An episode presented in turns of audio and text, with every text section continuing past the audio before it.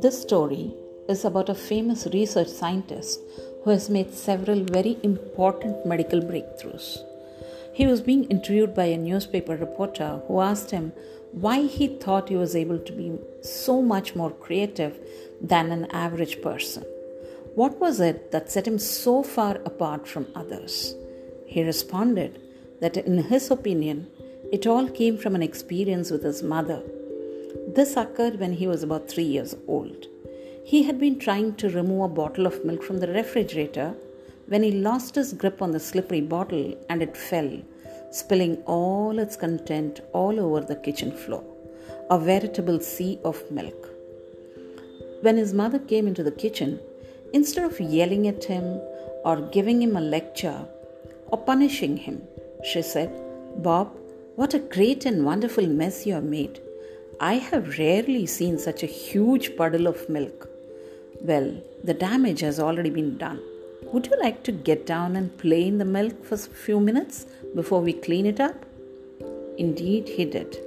After a few minutes, his mother said, You know, Bob, whenever you make a mess like this, eventually you have to clean it up and restore everything to its proper order. So, how would you like to help me do that? We could use a sponge, a towel, or a mop. Which do you think you would prefer? He chose the sponge, and together they cleaned up the spilled milk. His mother then said, You know, what we have here is a failed experiment in how to effectively carry a big milk bottle with two tiny hands. Come, let's go out in the backyard and fill the bottle with water and see if you can discover a way to carry it without dropping it. The little boy learned that if he grasped the bottle at the top near the lip with both hands, he could carry it without dropping it. Indeed, what a wonderful lesson. This renowned scientist then remarked that it was at that moment that he knew he didn't need to be afraid to make mistakes. Instead, he learned that mistakes were just opportunities for learning something new, which is, after all, what scientific experiments are all about. Even if the experiment doesn't work, we usually learn something valuable from it. Now, this was the lesson that the scientist learned. But I learned something more how to be patient with small children. It is in the nature of little ones to be clumsy, but how many of us actually have the patience and the thoughtfulness of that mother? Especially with our own kids.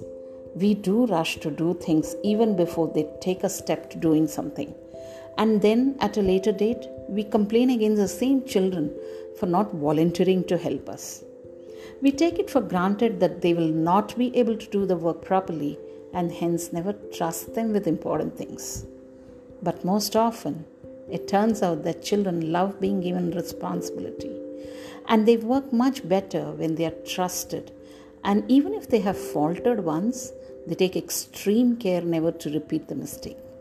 All they seek is our trust in them and a little guidance on how the work has to be done. I haven't been any big exception to today's mothers, but having learned some valuable lessons, keep passing it on.